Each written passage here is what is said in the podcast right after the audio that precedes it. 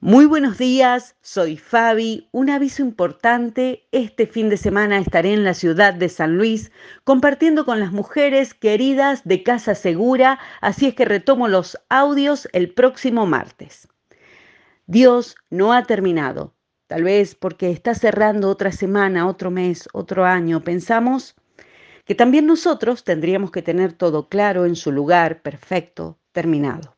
Sin embargo, este viernes Tal vez estemos mirando a nuestro alrededor y se vea todavía incómodo, con baches. Estamos en plena obra. Y a veces pensamos que cuando tenemos un día difícil debe ser una interrupción de lo que Dios es y está haciendo en nuestras vidas. Bueno, aquel que me cuida debe haberse tomado una licencia de bendición.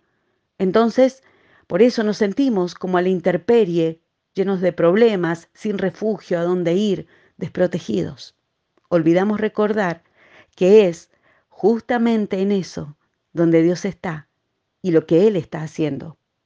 Tranquilos, Dios no se fue, Dios no parpadea. En el Salmo 32 leo, el Señor dice, mis ojos están puestos en ti. Te daré instrucciones y consejos, te enseñaré el camino que debes seguir. Así es que confío, es como si Dios se acercara suavemente a nuestro corazón y nos susurrara, puede que no entiendas todo lo que estoy haciendo, pero lo sabes, lo he prometido y ya está hecho. Así es que vamos a intentar dar el siguiente paso hacia el fin de semana con la paz de Dios y siendo también más suaves con nosotros mismos. Ya hemos tenido suficientes durezas y tal vez hayas expresado o recibido palabras con durezas. Podríamos entonces respirar y relajar con sabiduría y paz de Dios nuestras palabras. Podríamos elegir dar alguna sonrisa más en lugar de tanta exigencia.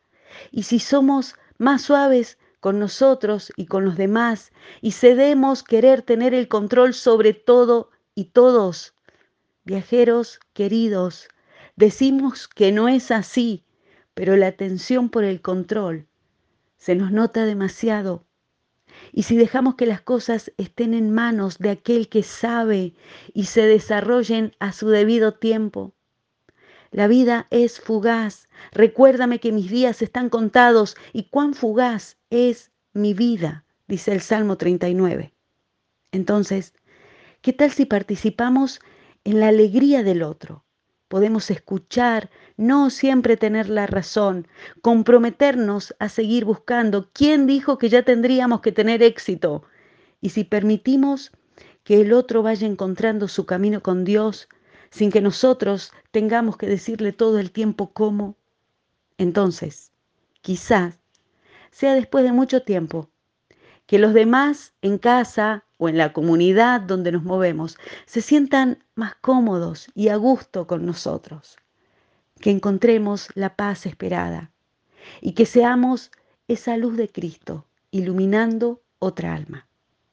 Dios es soberano, Él está en el trono y Él nos ama con amor inagotable. Bendecido fin de semana para todos.